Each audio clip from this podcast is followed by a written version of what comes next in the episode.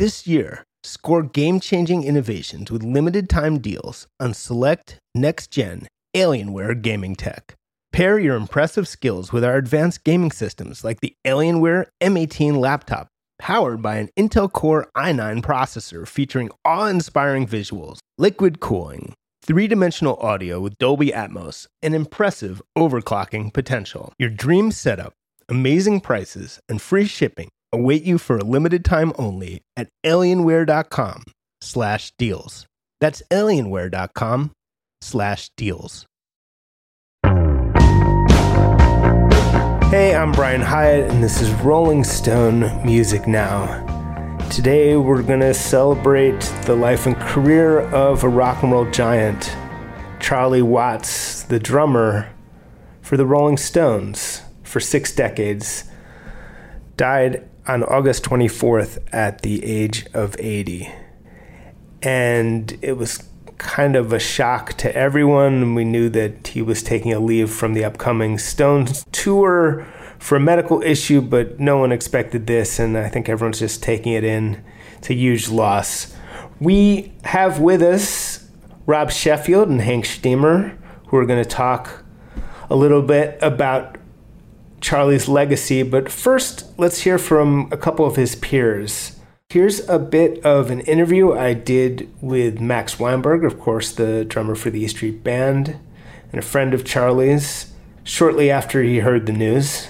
I have a beautiful note uh, from Keith uh, that he wrote after he read The Big Beat, where he references Charlie, you know, uh, and I'm feeling for, for Keith because there are many, myself included, many would be Charlie Watts type drummers, but there was only, and there will ever only be one Charlie Watts.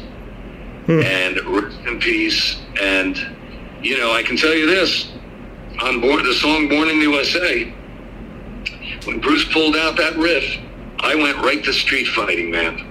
Right. And I've been listening to it a lot that day.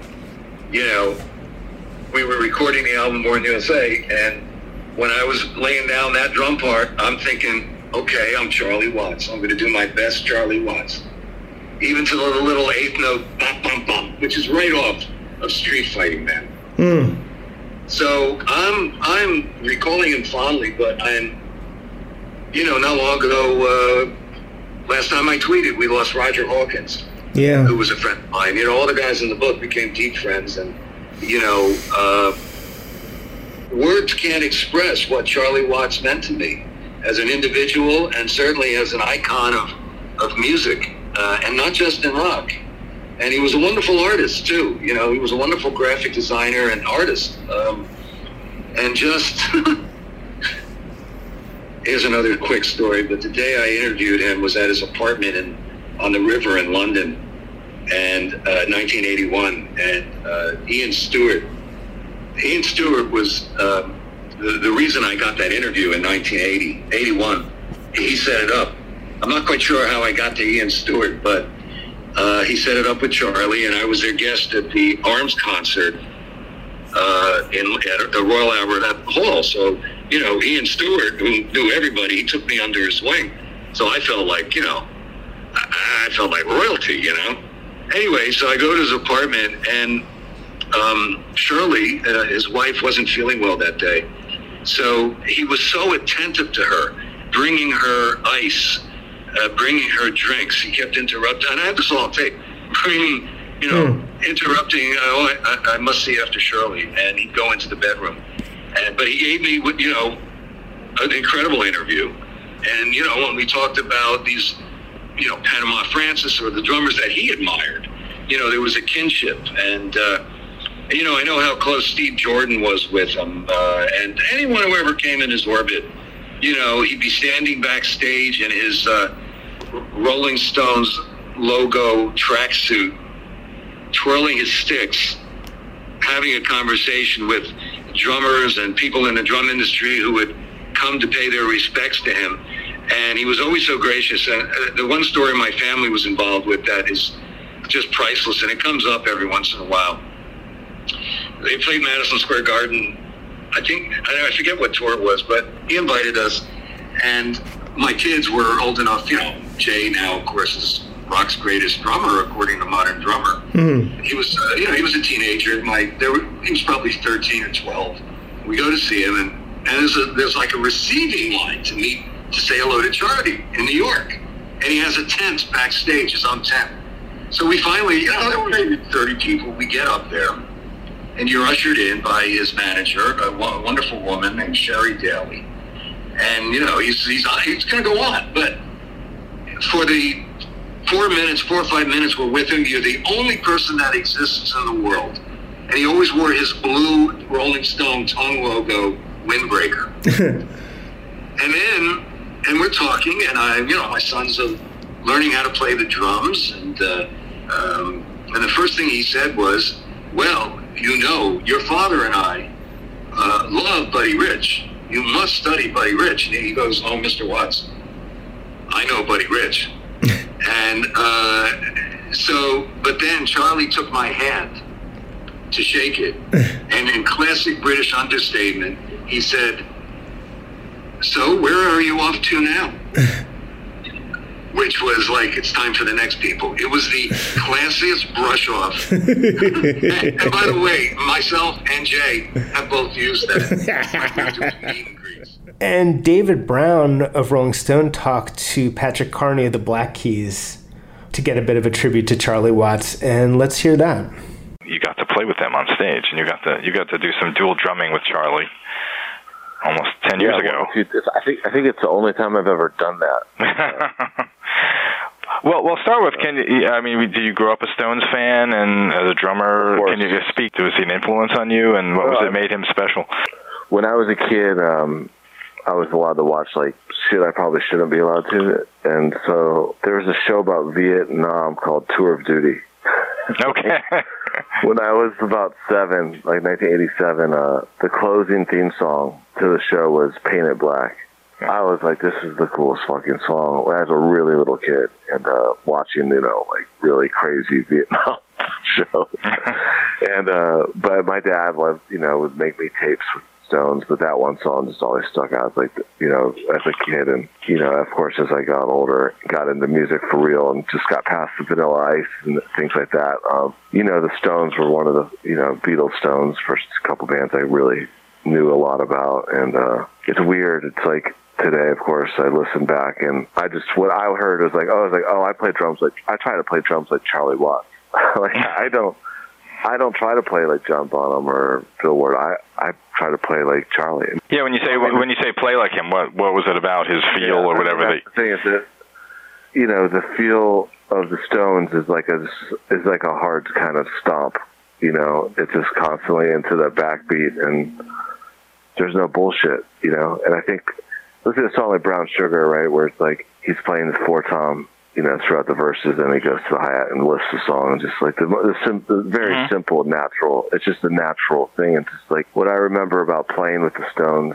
Aside from getting to meet meet them and little moments of being on stage, you know, looking up and seeing, you know, Keith Richards and Ronnie Wood and Mick Jagger, and then looking over, and I kind of hit this flub note. Like it's a four four stomp, four and the four song we did this Bo Diddley right. know, song. So it's like it's basically like, I didn't mess it up. You can't really mess it up, but I turned the snare beat around or something, and Charlie, I looked at Charlie, and he looked at me with this big, huge smile. And he knew he knew what I had done. he just thought it was so funny. Uh, but the, did the other guys give, shoot you different looks? compared to Charlie? No, yeah. no. Unless you were a drummer, you wouldn't know what was happening. And also, you know, that's the cool thing about the Stones is that their whole. Their, I think that their the feel about the Stones is all has always been about trying to find this kind of American swagger. This, you know, I guess stomp is the word, but I was listening to some recordings they did with Ry Cooder, and it's just all about the feel. And you know, it's like from you know Keith Richards, you know, his his guitar playing is kind of like technically sloppy, but if if he played it any better, they wouldn't sound like the Stones. And it's just the way that Charlie kind of just sits in there, and it's it's like it's no frills, but it is just he's right on top of the the sound. You know, he's right, the, right. he is like the backbone. I mean, it's very it's very for it's, if you're not a drummer and you're not used to into the nuance of what's happening in the swing and the beat, like uh, it's hard to appreciate.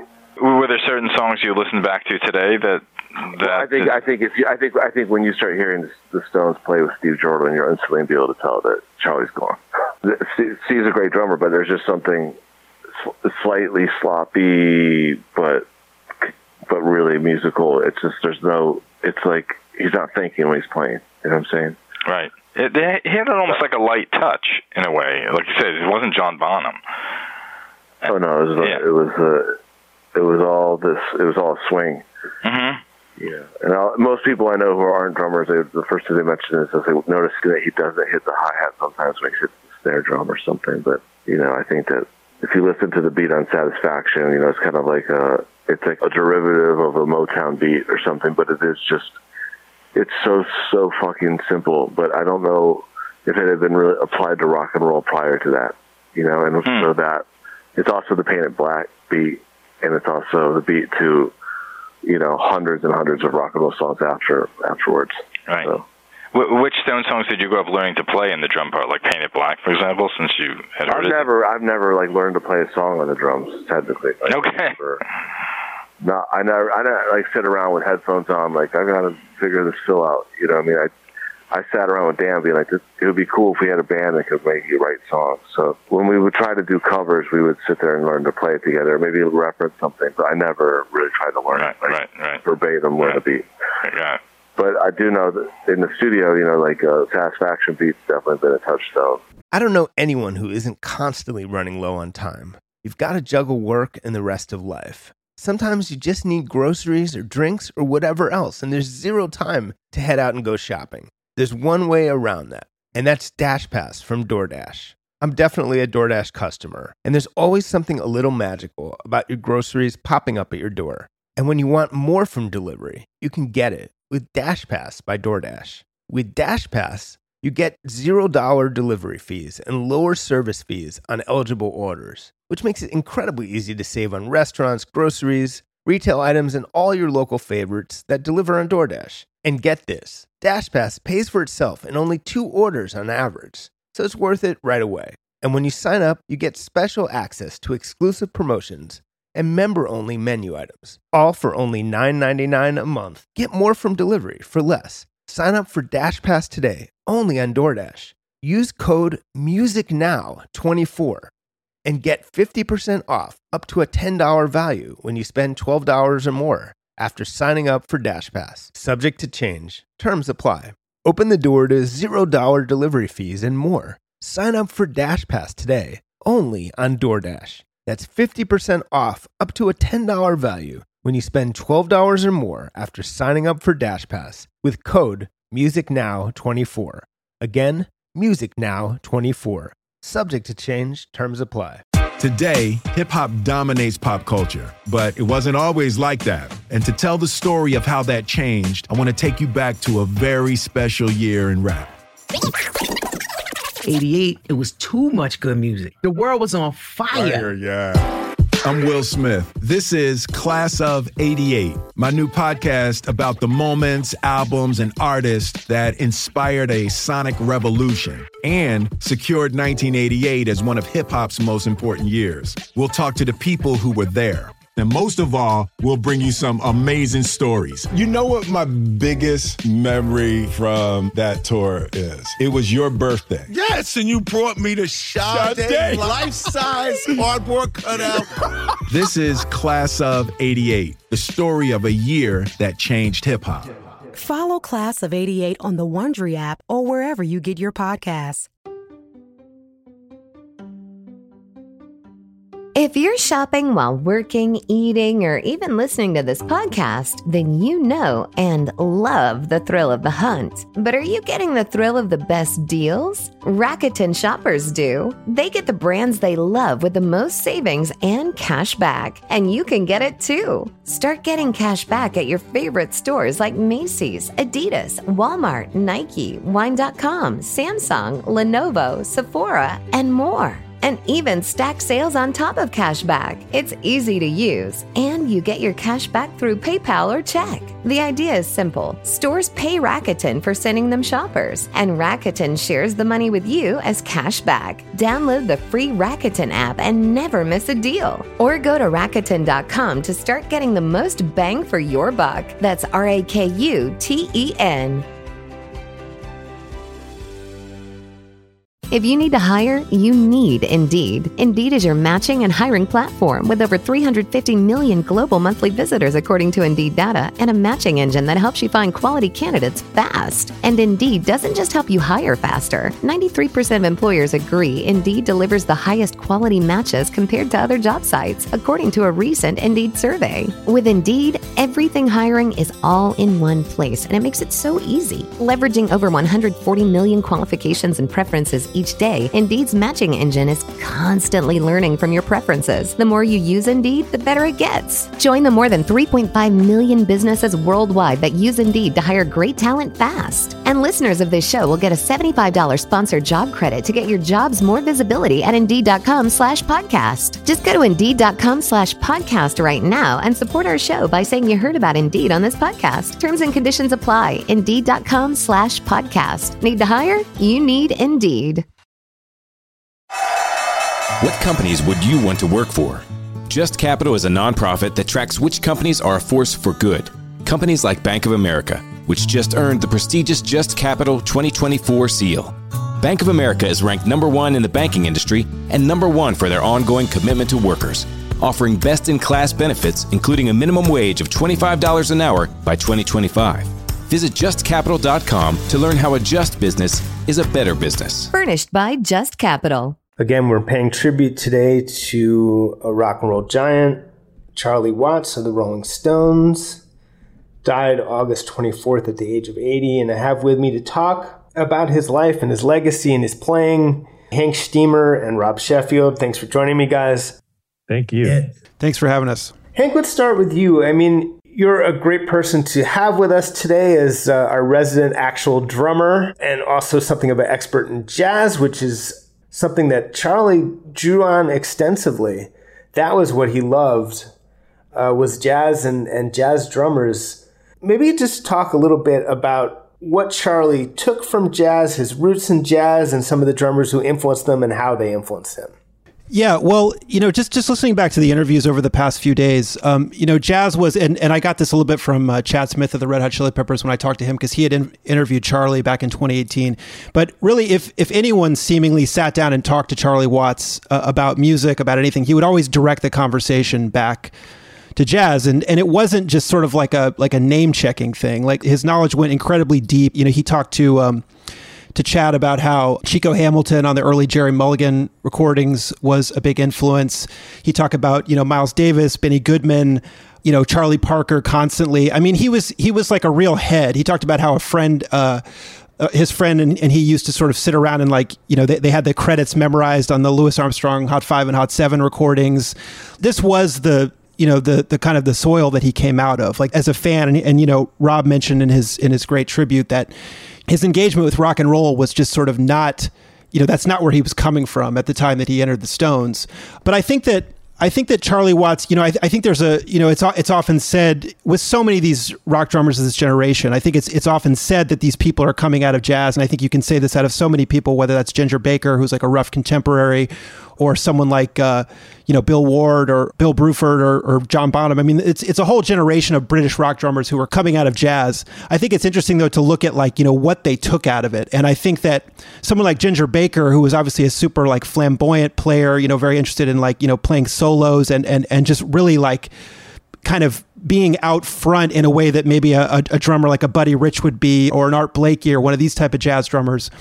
I think that it's not so simple to say that Charlie Watts is just like straight up coming out of jazz because it's more like, you know, what school or, or mindset of jazz, you know, because the fact that he cited Chico Hamilton on these Gerry Mulligan records is very telling. Chico Hamilton, you know, a West Coast drummer who's very known for sort of tasteful, understated playing. I've also heard Charlie Watts shout out Paul Motian of the uh, early Bill Evans trio, and very much these drummers who who were very comfortable in an accompanying role and, and, essentially being background musicians and that and that not being like an insult or sort of second class but just literally that was their function in the band. Charlie watts often talked about how he you know being a drummer it's like he wasn't going to sit around and play drums by himself. You know what i'm saying? Like he was he was very comfortable with the idea of accompanying and he often said he had no interest in playing drum solos.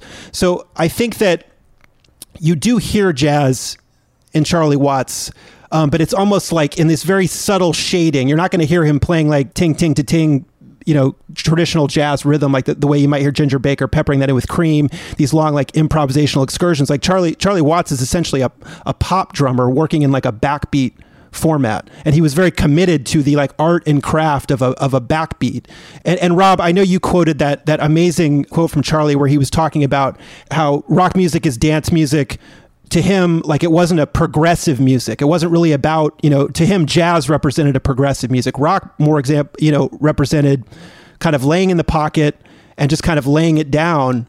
And I think that his art was really laying it down and also making it feel as I, I know that Darryl Jones, uh, the longtime bassist for the Stones, has, has referred to like a, a, swagger that he brought to it. And to me, like that's where the jazz comes in. It's not like you're going to hear jazz figures in his playing. You're going to hear like a sensibility to executing a backbeat and making it feel just giving it that sort of human feeling that that is you know it's like you could have a drum machine playing behind the rolling stones and you know some people might not notice it but you need that little he puts some sort of like a i guess i would say like almost like a grease on it. There's like a slight little little accent that he puts on the backbeat that makes it just feel good at, at whatever tempo he was playing. And i think to me that's the jazz in charlie watts. Well said. I think max weinberg in, in a different interview pointed out that Al Jackson, uh, the Stax Volt drummer, was one of the guys who who popularized this this thing that's so essential to what we think of as groove is this laying back on the backbeat which is literally playing the you know the, the two and the four of every bar you're playing it milliseconds after where a metronome would play it right and so that's that's where a lot of the swing comes from. That's where a lot of the feel comes from. And that's a huge thing that, that Charlie Watts tended to do, right? Yeah, absolutely. I, I was listening to uh, Kay Hear Me Knocking earlier and thinking about how the, the beat to that, it's just to the point where it would be late if he hit it any, hit the snare any later on that kind of like halftime, like beautiful halftime groove on that.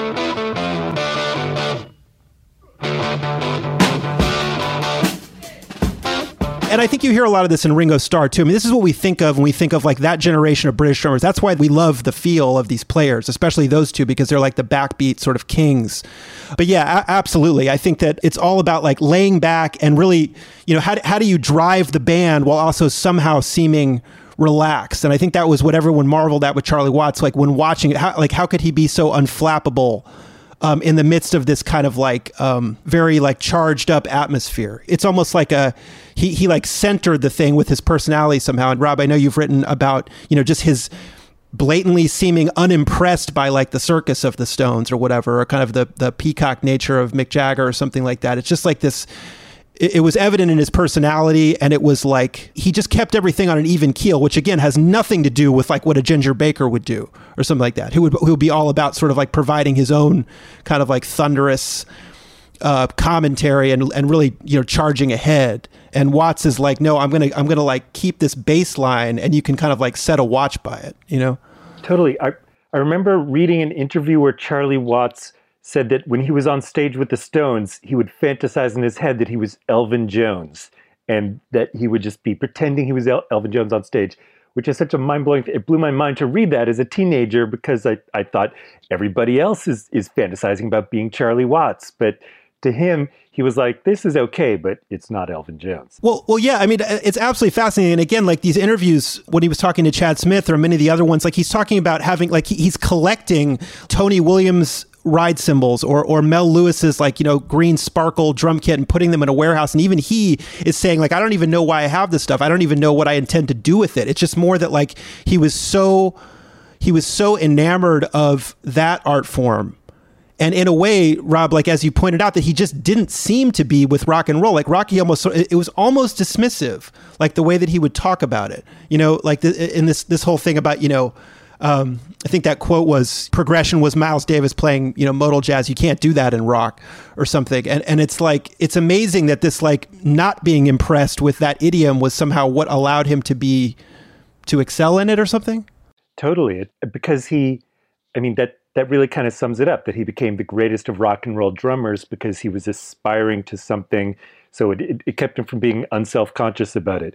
I mean a lot of like what you said about that generation of british players being often very jazz influenced sometimes in ways that were really kind of showy and silly you know like a, a lot of like the british musicians from that generation would do something like cover Pork Pie Hat on a record or something like that as, as a yes i've listened to these records kind of like flashing their their cards of credit. Whereas like charlie watts never did anything like that on stage or on a record. He was very focused. It's almost like the way you're describing it. What he took from jazz is almost like a uh, an ethic, you know, a, a code of you know a, a jazz drummer does this, serves this, it's not about getting attention. Yeah, and when you saw him play, like I was, I was just watching a clip. I think he was on like the Dennis Miller show with his jazz quintet in like the '90s, and it's just, it's incredible because he was always name checking people like Tony Williams, like these super progressive type of jazz drummers. When you saw him play jazz, it just sounded like 1950 or even earlier. You know what I mean? Like he's just sitting there very gently, like playing. You know, he he was very happy in the accompanying role in those contexts as well. He's sitting here playing brushes behind Bernard Fowler, singing like Lover Man or something like that.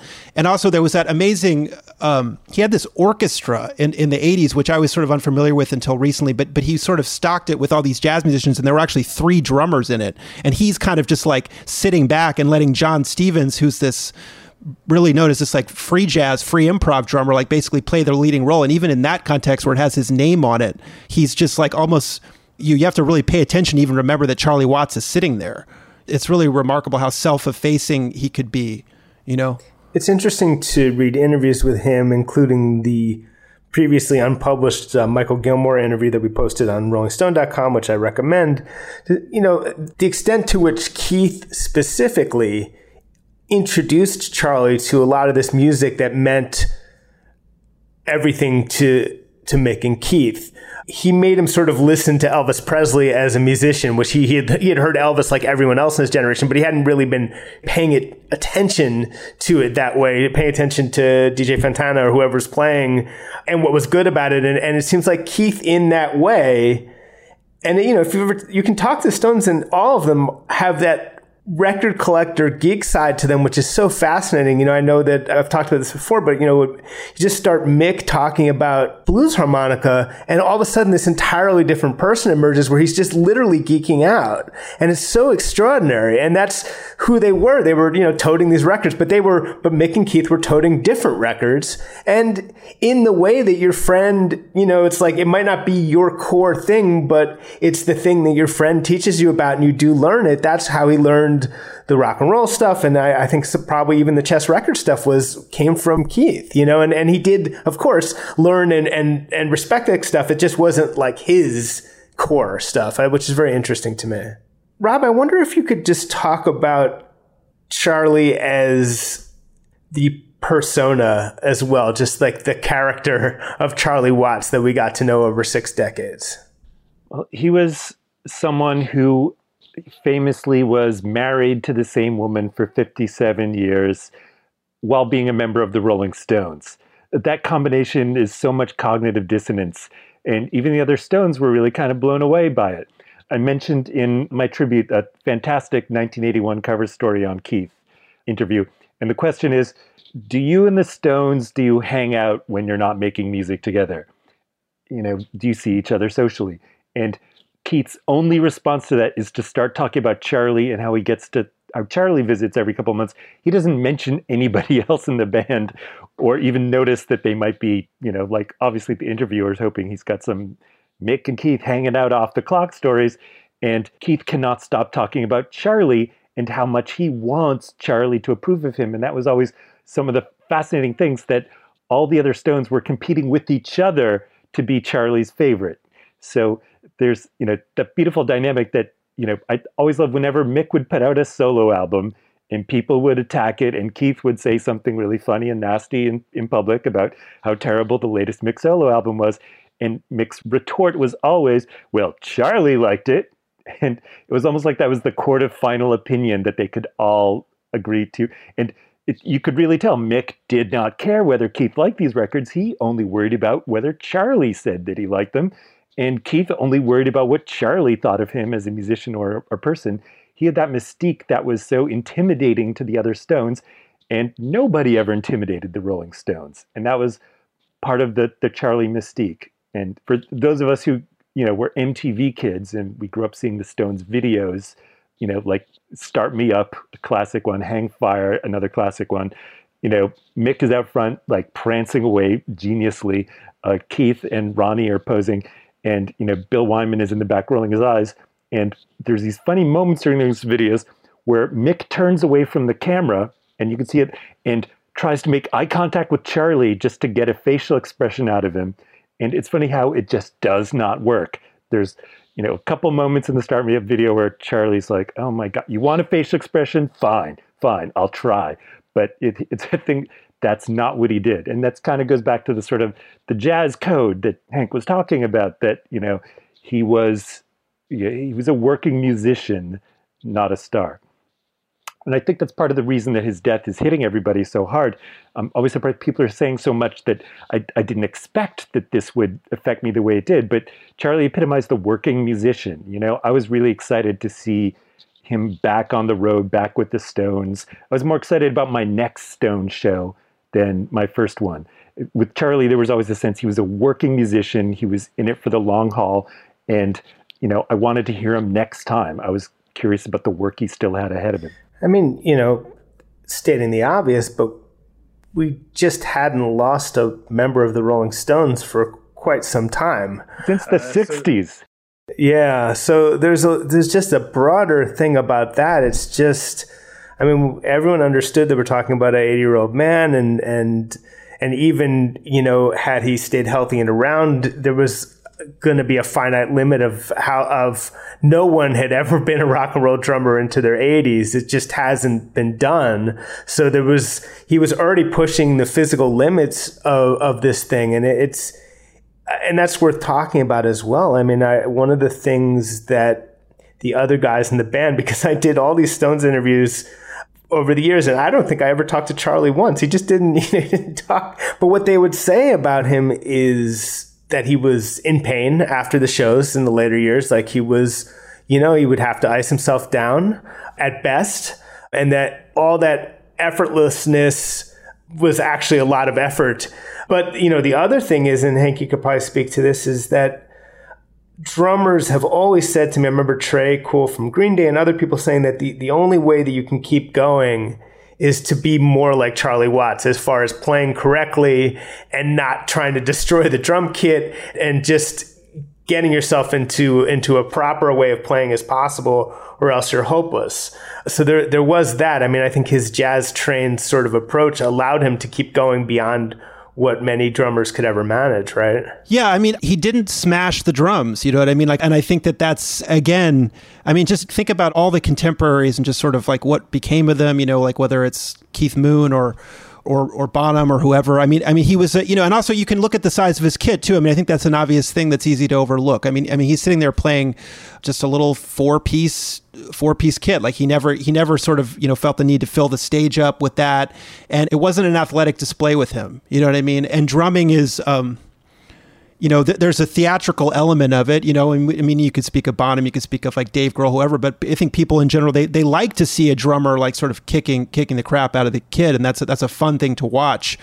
But Charlie, you know, he took a different path. He would often talk about like a player like Joe Morello, the uh, the Dave Brubeck drummer, and I and I think if you if if you look at clips of like a player like that, who who it was about like the sophistication and the finesse and that's what's exciting about watching a, a Joe Morello as opposed to um, and Rob, it's really interesting. You say you say Elvin Jones, who who is you know was a hard like a really hard hitting player and kind of you know had a very like deep like rumbling sound, and and and Charlie was it was just much more streamlined. I, have just been sort of like a being a lot of the early Stones, like you know, '70s stuff, and then and then kind of flashing forward to like '80s, '90s, beyond, and just thinking about you know, there's all these like we said, there's all these sort of paradoxes about about this guy. But the thing that keeps striking me is this somebody who's who's like sen- rhythmic sensibilities are coming out of like the '40s and '50s and then who's playing these like very streamlined backbeats that made a lot of sense, like let's say in the '60s, and then somehow this rhythmic language translates completely to to like almost a disco feel on something like "Miss You," and, I, and again, I'm sure you too can cite a lot of other examples of of just somehow the same Charlie Watts rhythm made sense in these later times without really much of an adjustment at all. Like, how is that possible?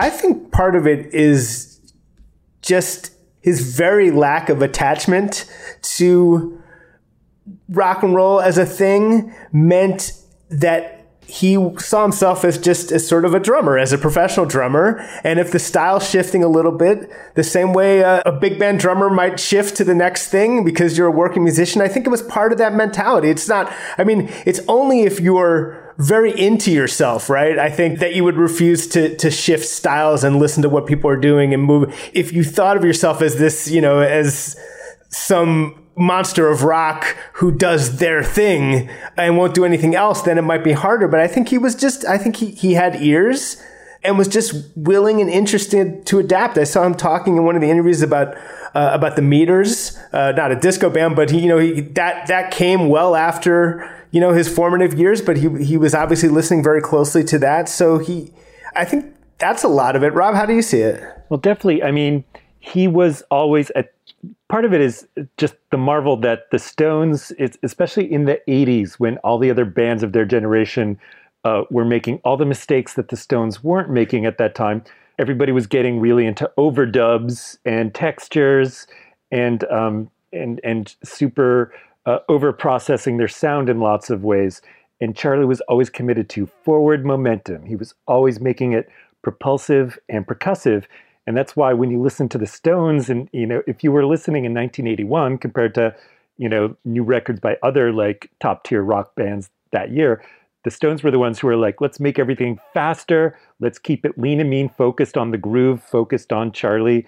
You know, Emotional Rescue, a great example of uh, an album where they have almost no songs because songs would just get in Charlie's way. I love this concept of yours that that they, they had to reach a level where where the to get the songs out of the way to allow Charlie to come to the forefront. Yes, and and, and they couldn't do you know like a you know on some girls they have big statement songs you know like you know before they make me run something like that. I mean, emotional rescue the song itself, which it the weirdness of, of that cannot be overestimated.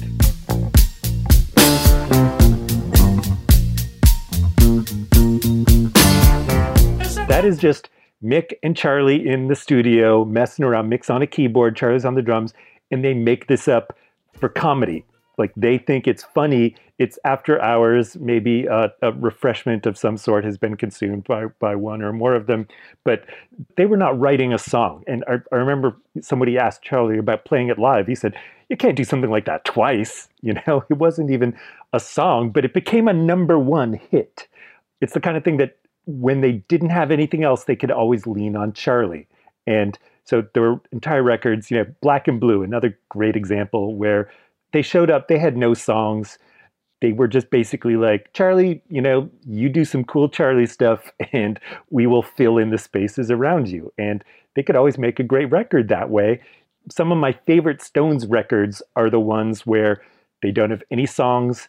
They're just like, Charlie, you just take this one. It's so funny, Rob, because I just I put on Black and Blue for a second and the first song, Hot Stuff, I mean, there's two words, two words in that song.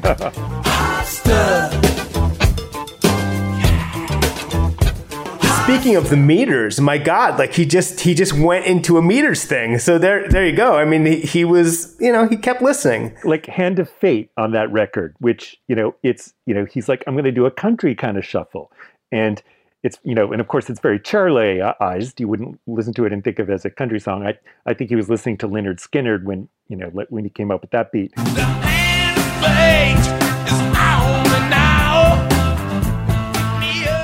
There's no song per se. There's no no chorus. No like it's it, they're basically responding to this Charlie groove with this kind of collection of musical ideas, and it's just fascinating to hear how he could inspire the whole band that way. Hank, there's this peculiarity of Charlie's playing that people point to. Uh, it's almost a cliche to point it to it, but I, I guess he didn't play the hi hat at the same moment when he that he played the snare. He would always stop playing the hi hat, which is a very strange thing to do. And the fact that it, it didn't screw with his groove is very interesting to me. It makes no sense to me because that's the first. I mean, you, if you're at the most basic level, if you're keeping eighth notes on, on the hi hat and then you're like you're hitting on the backbeat, that's like that's just how you play. But he did this weird thing. What what's the deal with that? What what do you make of that? Yeah, I, have been puzzling over that a lot. I've also been listening to the records closely, and and it's not on all the records. Like there are definitely some of the earlier, like the '70s stuff. You can listen, and that hi hat is going, and he's not sort of pulling his hand away, as as you can see. There's actually some really the the footage that I keep com- going back to is on that uh, the Martin Scorsese documentary, that Shine a Light. There was, and I don't know where this comes from, but there are these sort of drum cam clips, which I would encourage anyone to check out. I've just been, I, I wish the whole show was like that because I would really love to watch him do that. But in terms of that thing you're asking about, um, and Questlove pointed out to, uh, to, he talked to Kory Grow, our colleague, a fascinating tribute from Questlove. But I cannot sit here and tell you like what the effect of that is. It's more it's it's it's more just like a visual quirk. You know what I'm saying? Like I don't I don't know how much like sonic effect that actually has because you can see him kind of miming his his right hand on the hi hat as though he were going to hit it, but he pulls it away, and it's just one of these strange sort of little kind of quirks of him that makes him like kind of a very like human player, even even while he's in some ways he had a metronomic quality, but it's just another little like quirk of his humanity, and I think that just that simple quirk really gets at the fact that and, and this is also kind of a cliche but i think it's worth pointing out drumming is just like everything else is becoming a, so much more quantized drummers mimicking a drum machine and not embracing the idiosyncrasies. And if you watch that shine a light footage and kind of see like you know his fills sometimes sound a little bit rushed he could do these little like kind of almost slightly frantic sounding like little snare breaks or, or, or little slight hits on the tom his playing could sound a little bit wobbly sometimes and not in a bad way but just human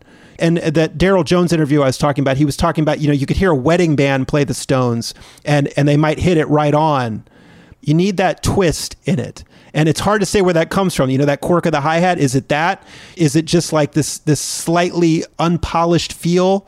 Like it's hard to know where it comes from, but he he he kept that humanity in the playing and like you said, I think that's what the other musicians were really responding to and relying on. One thing I'm curious about, and I haven't seen anyone talk about, is how he adjusted to the advent of the click track, and whether that was any challenge for him or whether that was just something he, he, he moved into without a problem. But people people forget the extent to which all the stuff, uh, you know, in the '60s and certain into the '70s was recorded without a click, and it meant that the sense of time itself was created entirely by you know the musicians in the room. And, and that that keith and and i would say that the thing of keith and charlie particularly pulling and pushing at each other for the tempo and time is is a lot of what makes the stones. And i also wonder whether you know introducing a, at the extent to which introducing a click could destroy that too. Uh, it, it seems like they it seems like it never did but it seems perilous to me.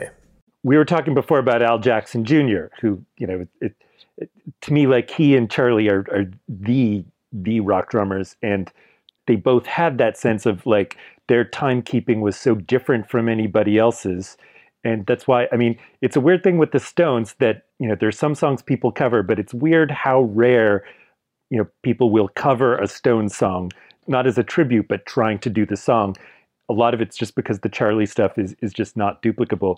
And it like he and Al Jackson, like they almost had, you can always tell it's them just in terms of how they are keeping the time. And it's like to imagine Charlie with a click track is is almost obscene. You know, something that keeps coming to mind that you know that that story that keeps circulating about about Charlie sort of like you know punching Mick and like you know I, am not your drummer you're my singer that whole thing. It's very interesting because it's like that seems that seems to be him in almost like a Ginger Baker kind of way asserting like no I'm the I'm the you know I'm the guy or something. It's almost this macho gesture but then the the playing is is it's like he had a sense of himself and a sense of his importance but that manifested not in like a macho way but in kind of like I'm going to lay back way if that makes any sense. It's an odd story because it doesn't reflect like what we know of his playing how that's right, and he and he really emphasized that you know there was a period of his life, and uh, you know I think it's for anyone it's it's a little bit of a cautionary tale that he had a period in his 40s when all of a sudden he developed a drug and alcohol problem. It's a, it's a reminder that you're never too old to screw your life up for a while uh, out of nowhere. So I've always found that a chilling uh, bit. But it, you know, it, it, was out of character. He was drunk, and it was during a period when he was. So I feel like people have perhaps been harping on that a bit too much because it, he himself said it was out of character. Uh, however, don't annoy him, which which fair enough. I think that's why it's a story that people love because it's out of character. I mean Nobody would tell a story like that about Keith Moon because it happened three or four times a day. Um, whereas with Charlie, it's fam- the detail. I think the detail that makes it a great story. That, that's why people harp way too much on this story. Is is the detail of him putting on a suit in order to do it. That he gets out of bed and dresses up in a suit to go upstairs and punch the singer. That that's the distinctive Charlie touch that makes it a Charlie story. To be fair, I'm sure if he had to, you know, go down to uh, get an envelope from the front desk, he would have dressed the same way. So I, am not sure, you know. Uh, I, you know, I did want to say just a very basic thing, which is I do remember the I didn't see the Stones. I saw the Stones for the first time in I think 1994, and when I did, what I was really struck by was the number of people actually dancing. Because in all the rock shows and stuff I had been to at that point, no one was dancing like that. You didn't dance at a, at a Who concert. You know, you do, good luck. You know, even without Keith Moon, good luck. So it's, but the extent to which it was, it returned rock to that or they never had to return because it'd always been there, but it was that primal thing of it being dance music. And it just was such a reminder to me. It's like, oh, right, that's the thing, you know, and it's, it's, it's still actually, it, but it's more unusual than you'd think. I just think it's kind of an essential point. It's a fantastic point, and also I know I know again our Kory Grow just talked to Lars Ulrich who mentioned you know the idea that like it was Charlie that was making Mick dance as well, and and when you see that incredible physicality, that's coming from that kind of circuit right from Charlie. But I think I think also that you know to your point about dance music, I think that Charlie Watts represents like this common root of all this popular music. Like we think about jazz and rock as sort of like these you know bifurcated things or whatever but it's like charlie's coming out of a time when jazz was dance music as well. Like to, that's the role of the drummer for him. It's like making people making people move. And these these distinctions between these styles are fairly irrelevant when you get to the point of a charlie watts. And i think that i wonder how many more drummers out there there are where that all those are so converged in one person aside from you know a ringo or something like that. Like we're really getting to the end of that generation where all that stuff was so commonly linked I mean, look, we were lucky enough for many years, you know, for decades after the Beatles broke up, for decades and decades, you could go and see the Rolling Stones. Like, sure, Bill Wyman wasn't there, you know, Brian Jones wasn't there either, but it still was the Stones. As long as Charlie was there, you could pretty much say that you saw this thing that had changed the world. that It was right in front of your eyes, and and that, uh, you know, while uh, I kind of hope that they still do play, and I think they'll be great with Steve Jordan but it won't be that Stones. And I, I, think we were really lucky, those of us who were born a little later, that we, we got to see that. And I think that's part of as much as we're mourning for Charlie in particular, it's it's also hard not to to mourn that that that connection to the original thing. Yeah, and he never lost that. And even if you went to see, you know, it, it turns out the Stones shows from the summer of 2019, those were the last Stone shows. So I was thinking about the last time I ever saw Charlie play with the Stones. I was like, God, that was like his last show ever was just a couple weeks later.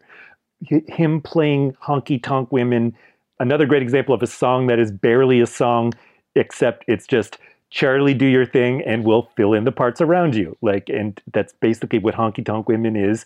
And when Charlie was playing that song, it never reached a point where people were sitting back and going, "Oh, I remember this one. This brings back fond memories." Like it was a, you know, get up and move song and Charlie took pride in that. He cared deeply about that, you know, that ethic and and like you said, you know, making Mick dance, you know, and making sure everybody was dancing to that one. He never surrendered an inch of that. Yeah, and I think I think watching that again, watching that um, that shine a light thing, like yeah, somehow this this incredibly you know band of incredibly old guys, like the show still feels like wild. It still feels like this weird like wired edge to it, and that is Mick, sure, and that is Keith, sure, but you know again, like where where is that pulse of that coming from? You know what I mean? Like you're saying, it doesn't feel like an oldies show, like somehow and that has to have something to do with Charlie, right?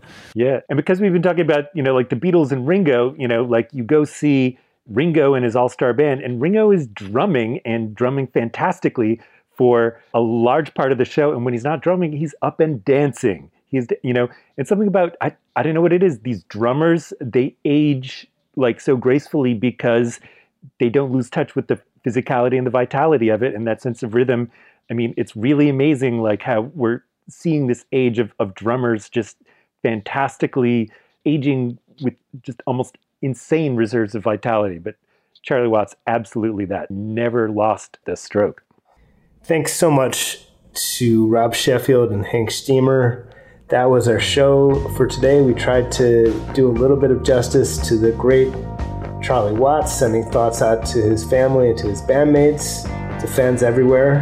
And that's our show for today. Rolling Stone Music Now will be back next week here on SiriusXM Volume Channel 106. In the meantime, we are, of course, a podcast. Download Rolling Stone Music Now wherever you get your podcasts. Subscribe wherever you get your podcasts. Please leave us a nice review on Apple Podcasts if you can. That truly is always appreciated. But as always, thanks for listening. Stay safe, and we'll see you next week.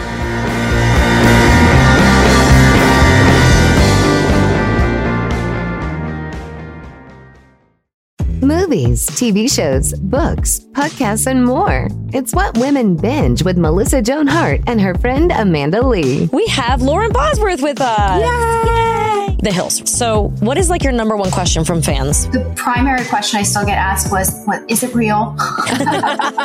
In 2024, to me, is a surprising question to get because I feel like everybody has been through the reality TV gauntlet at this point. What women binge wherever you listen. Hi there. Sorry for the interruption, but are you enjoying this show on Google Podcasts? You should know that the Google Podcasts app is going away this spring. That's right, going away, gone as in no longer available. You can still enjoy this show elsewhere though. Try out Spotify or Amazon Music, or maybe TuneIn is more your style. Whatever app you switch to, be sure to follow so you never miss the next episode. And thanks for listening, wherever you listen.